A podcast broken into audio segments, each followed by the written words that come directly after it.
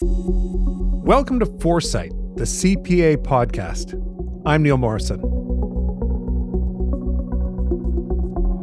On our previous episode, Priyanka Lloyd talked about her role persuading businesses to continue to invest in sustainability in times of economic uncertainty.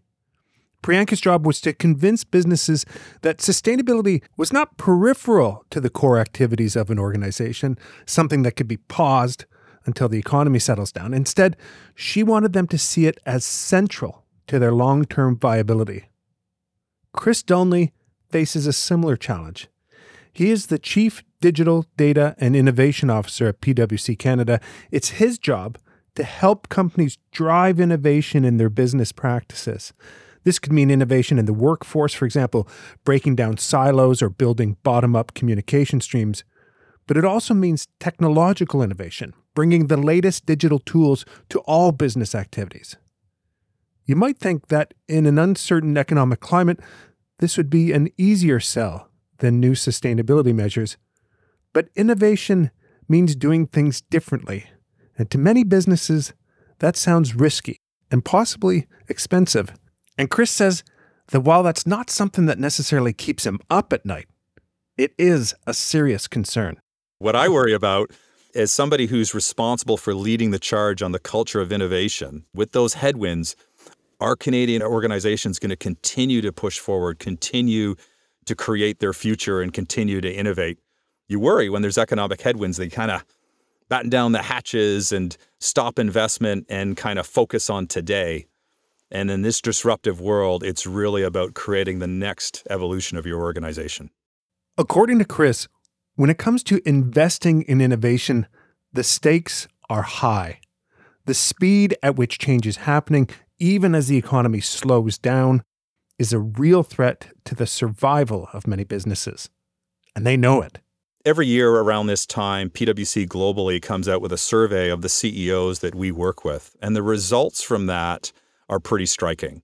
Some of those results tell us that about three quarters of the world CEOs um, are predicting an economic slowdown over the next 12 months. But what I found even more surprising is 40% of them don't believe their businesses will be viable over the next decade. Whoa. So that's, yeah, you would think about that, Neil. Like that is the CEO community saying there is a lot of disruption out there. There's a significant change in my customers' expectations in my people's expectations. And our organizations have to change to kind of be ahead of the curve. Can we just take a second there? Because that really is an incredible number. Uh, 40% don't think their business will be around. Exactly. Yeah. Don't think it's viable. Yeah. And and I get that. I, I think about, you know, the change in the world today. Uh, there's a great quote out there that says today is the fastest rate of change we'll all experience for the rest of our professional lives, which means the change is just accelerating. I focus a lot on the technology side of that disruption curve, but there's a lot happening geopolitically, the demographics of the world, climate change. We have all these sources of change. And I think businesses and organizations are stepping back and saying, you know, in this era where customers' needs are changing so quickly and my ability to attract talent in terms of the worker, their needs are changing so quickly. What is the definition of, of my business if I think 10 years out? I think CEOs see that disruption and they realize the old way doesn't necessarily get them to success over the next decade. So clearly, there's a lot at stake here. How well have businesses responded to all this change? Yeah, and I think the important thing to realize is that the pandemic jumped the digital adoption curves upwards in a big way. So, what happened? We were all locked in our houses. We had to figure out a different way to get groceries, order meals, get services. And there was this digital revolution that happened in each of our lives. And I think businesses reacted well, Neil. I think I think there was a heightened period of innovation to set up people to work to reach customers in a new way. And I think my only message is that can't stop now. The waves of disruption continue at pace. I think the pandemic is largely behind us. But every time we turn around, there's some new disruption in the world. You know, most recently, you know, in, in my world, that is this topic of generative AI. Chat GPT is all over the news. It's Microsoft and Google and Amazon bringing a technology set to the world in a way that we've never seen. Because Chris is on the forefront of this drive for innovation in Canadian businesses, it's easy to lose sight of the fact that he is not a tech guy. He doesn't have a computer science degree. He is a CPA. He started his accounting career at PwC on the assurance side of the business.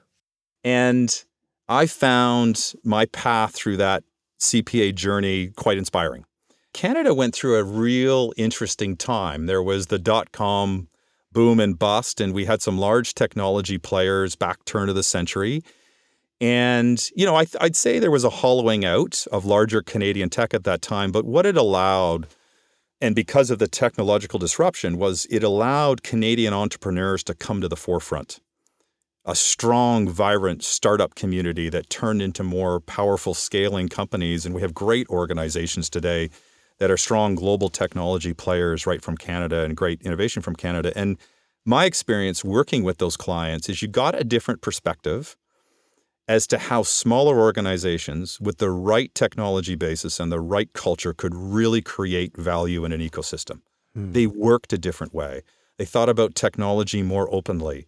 They continually upskilled themselves on the opportunities and they tried really, really hard to get behind the customer's problems that they were focused on but to solve those problems in a different way. Chris was inspired to bring this culture of innovation, of experiment and risk taking back to PwC. I think PwC, like a lot of um, longer term or a lot of more mature Canadian organizations, Neil, thought of things from a top down perspective. They thought of things from the leadership team and saying, hey, we're going to do these big innovation projects. We're going to implement big technology platforms. Um, we're going to change this business based on our strategic initiatives. And the reality, when I kind of stepped into the world of the Canadian startup and the Canadian scale up organization, it was fascinating how they brought the whole team together a lot of the time. They were lo- really looking at technology talent, engineering talent, whatever it may be, to contribute to the future path of the company. And they were always innovating and they were failing all the time. And together as a team, they were adjusting and finding those new pathways. So, although PwC traditionally has been more of a top down innovation, big technology company in terms of the platforms we use, we said, hey, what if we can bring the rest of the organization to that effort? And that's when we launched a program called My Tomorrow about four years ago, which was, hey, we're going to invest in our people right across the organization. Doesn't matter what history you have, what position, what background. You are all accessible to the digital skills that we want to promote. We're going to train you up on the tool set that we think drives the next level of the economy. And we're going to give you the tools to build tools, technologies, uh, to share the ways you're changing how you work. So people were in charge of their own destiny, but at the same time, helping us as leaders at the organization to change the path and change that customer client experience that we were providing. So it's a little bit of watching how a tech startup would work and bringing everybody to the table and asking them to innovate and work with the best technologies, bringing that into a more traditional organization like ours and saying, how do you elevate everybody in the organization to say, you have a hand in changing the course of PwC? And that's what we did. Uh, it makes a lot of sense. It, but investing in training and investing in people, the sorts of things you're talking about, it feels like low hanging fruit for folks, you know, let's say the people in accounting, uh, when budgets are under strain. Mm. So, how do you convince them to continue to make these investments? Not in the, it's easy. It would have been easy to think about three years ago, or maybe four years ago. But now, when things are uncertain like this, how do you convince them that no, this isn't low hanging fruit? This is essential? There was a great quote I remember from a leadership meeting. But it wasn't our quote, it was from another leader who said, you know, well, what if what if we upskill all our people and they leave? And the right. reaction from one smart partner of mine in consulting says, well, what if we don't empower our people and they stay? And it, it, it, it, it makes the tone, right? There's a real need to invest in people's skills the rallying cry at the time was our people understand the issues and the roadblocks in front of them every day better than we do as leaders. Yes, we can point to organization in a strategic direction and we can take big swings at big problems. but our people have the challenge of working in a different way. And there's everything in an organization that can stand in their way. And how do they solve those problems collaboratively with technology tools and applications that allow them to work in a different way and satisfy their clients' needs in a new way? I think that rallying cry still exists today. Hmm. Like that mantra does not change. Um, I think where pressure exists today is an organization's total investment capacity and how are you going to make the right bets considering the economic headwinds that are in front of us. But I think that's where CPAs can really bring their skill set to an organization. I said earlier about, you know, every CPA in a business today asking, are you central? Are you central to that future strategy? Are you central to that vision of what your organization has to become? But then bringing the recognized skills of the CPA community, right? Um, the, the diligence, the discipline, the critical thinking, right? To really get behind some of those investment cases and the theses that leaders are putting out there to say, you know, how do we make sure we drive the appropriate return and how do we make sure we're solving the right problems with these investments? And I think that's where CPAs can really play uh, in this era of uh, uncertainty that an economy can can uh, generate we've been talking a lot about innovation as applied to people, mm-hmm. um, but obviously there's a lot that's applied to the technology. Mm-hmm. What does it What does it mean to bring technological innovation to a business? Yeah, great, great question, uh, uh, and something I think businesses or more traditional businesses have always struggled with, and I think that organizations today, maybe like never before, are solving their problems with technology first. We have massive moves on technology layers and platforms, like a big movement into the cloud. And that was accelerated by the pandemic, which made us all remote and made our customers remote, et cetera, et cetera. And I think one of the key things that organizations have to think about is what are the ecosystem of players that I work within and I ask for help from to solve my problems. And there's a lot of dimensions to that. I think you have to bring your leadership teams together from all of their silos and figure out how to play with a technology ecosystem. And sometimes, Neil, those can be the biggest technology companies in the world that can certainly help you with those big migrations. But there's also a layer of great Canadian startups and scale ups and boutiques that have that kind of point solution that fits into a bigger ecosystem. So it's really on leadership teams to really understand the technology stack and where it's headed in the context of the problem they're trying to solve. But I guess my message in that is I don't think it's wise to go it alone as an organization, right? Mm. It's it's getting that industry expertise, it's learning from others and then bringing an ecosystem of technology and service providers together to work on something collaboratively. Um, I think that's a key way to get to better results more quickly how good would you say Canadian businesses are at, at incorporating new technology into their um, their organization and their processes? Well, we've seen some great advancements, and we've seen some Canadian technology first companies who've become very valuable on a world stage. But I still think there's a way to go for the more traditional Canadian industries. Um, and you know, you can tell or or share your views and we can all do that based on our personal experience. How easy it is is it for me to engage with the companies I buy services from? Is that as easy as it's mobile first and it's really slick and I get value from that experience or am I locked into the old style phone call searching a website or whatever else, right? Um, and there's been disruption in all industries, but I think customers are looking for that experience. Um, and you know, you'd, you'd think about anything. Um, I, I recently went through a buying experience for a Tesla and how it, it, struck me how markedly different that buying experience was all on my phone versus the more traditional retail experience in the industry. And I, you know, don't call that out as being better or worse than anybody else, but you start to get like this is the customer demand. And I think organizations have to think about that more uh, holistically in terms of uh, attracting a new client base and growing that customer base, and then thinking about you know the growth of um, the next generation and those digital natives, like what their expectations are in terms of how they're engaging with Canadian corporations. So, although we've seen great examples in the application of technology, there's still, I think, a long way to go to really hit that global first kind of technology experience that customers want. Another way of describing innovation is a new way of doing business. And so it makes me wonder is a period of economic uncertainty the right time to try new ways of doing business?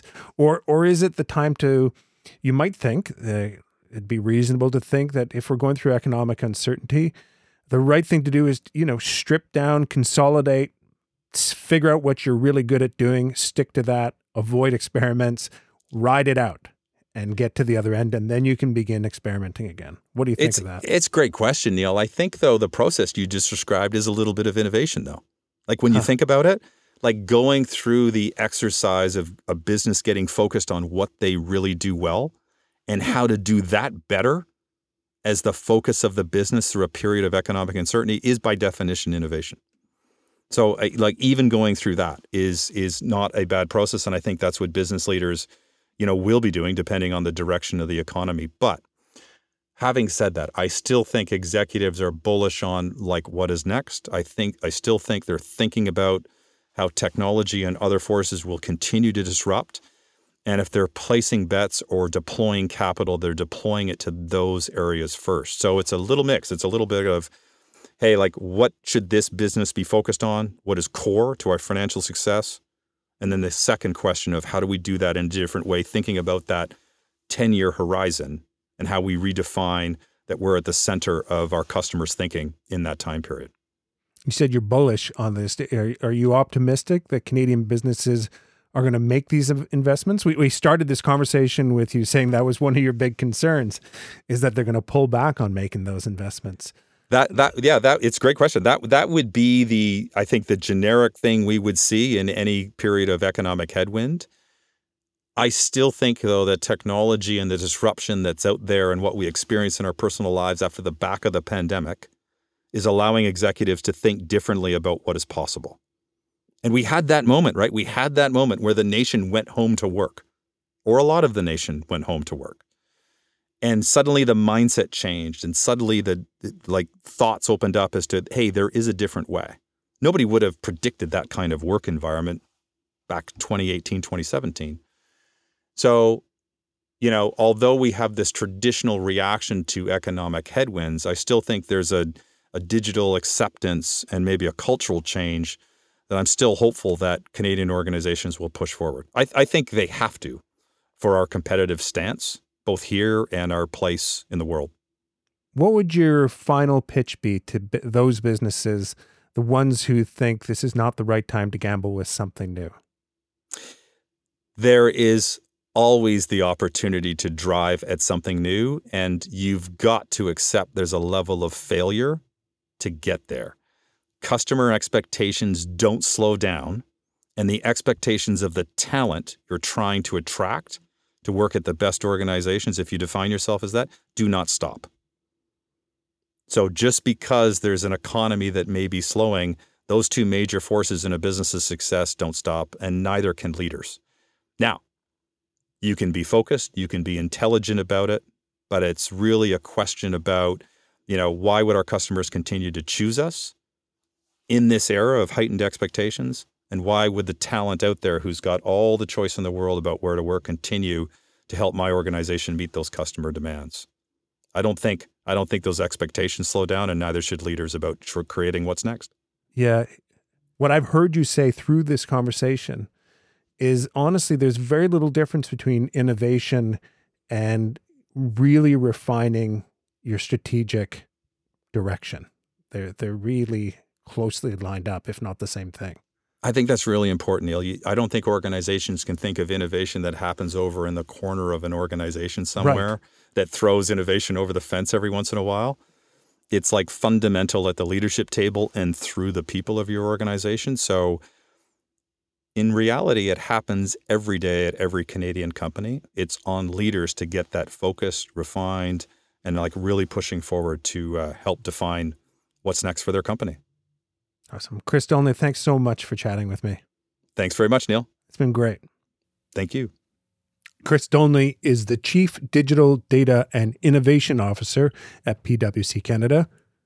And that's it for another episode of Foresight, the CPA podcast. On our next and final episode for this season, we will be speaking with Jerome Dwight. Jerome is a CPA and he is the co founder and CEO of Boomerang FX, a company that provides digital tools to help healthcare providers manage their businesses. He and his co founder launched Boomerang FX in the middle of the pandemic, so he has an interesting take on economic uncertainty. For him, a recession is an opportunity. I see recessions and financial or economic crises very differently. I see it through a very different lens. I see those as really pivotal moments for businesses to really accelerate ahead. You take a look at all the major companies, the unicorns of today that were born out of a recession. There's a long list, everything from Airbnb in 2008, Slack, WhatsApp, Square, Instagram. These were all companies that were actually born during a period of the 2008 2009 financial crisis and the recession that ensued. That's Jerome Dwight, the CEO and co founder of Boomerang FX. He will be on our next episode. Foresight, the CPA podcast, is produced for CPA Canada by Podcraft Productions. If you enjoyed this episode or this series, please leave us a five star rating or a review wherever you get your podcasts. And please note the views expressed by our guests are theirs alone and do not necessarily reflect the views of CPA Canada. Thanks so much for listening. I'm Neil Morrison.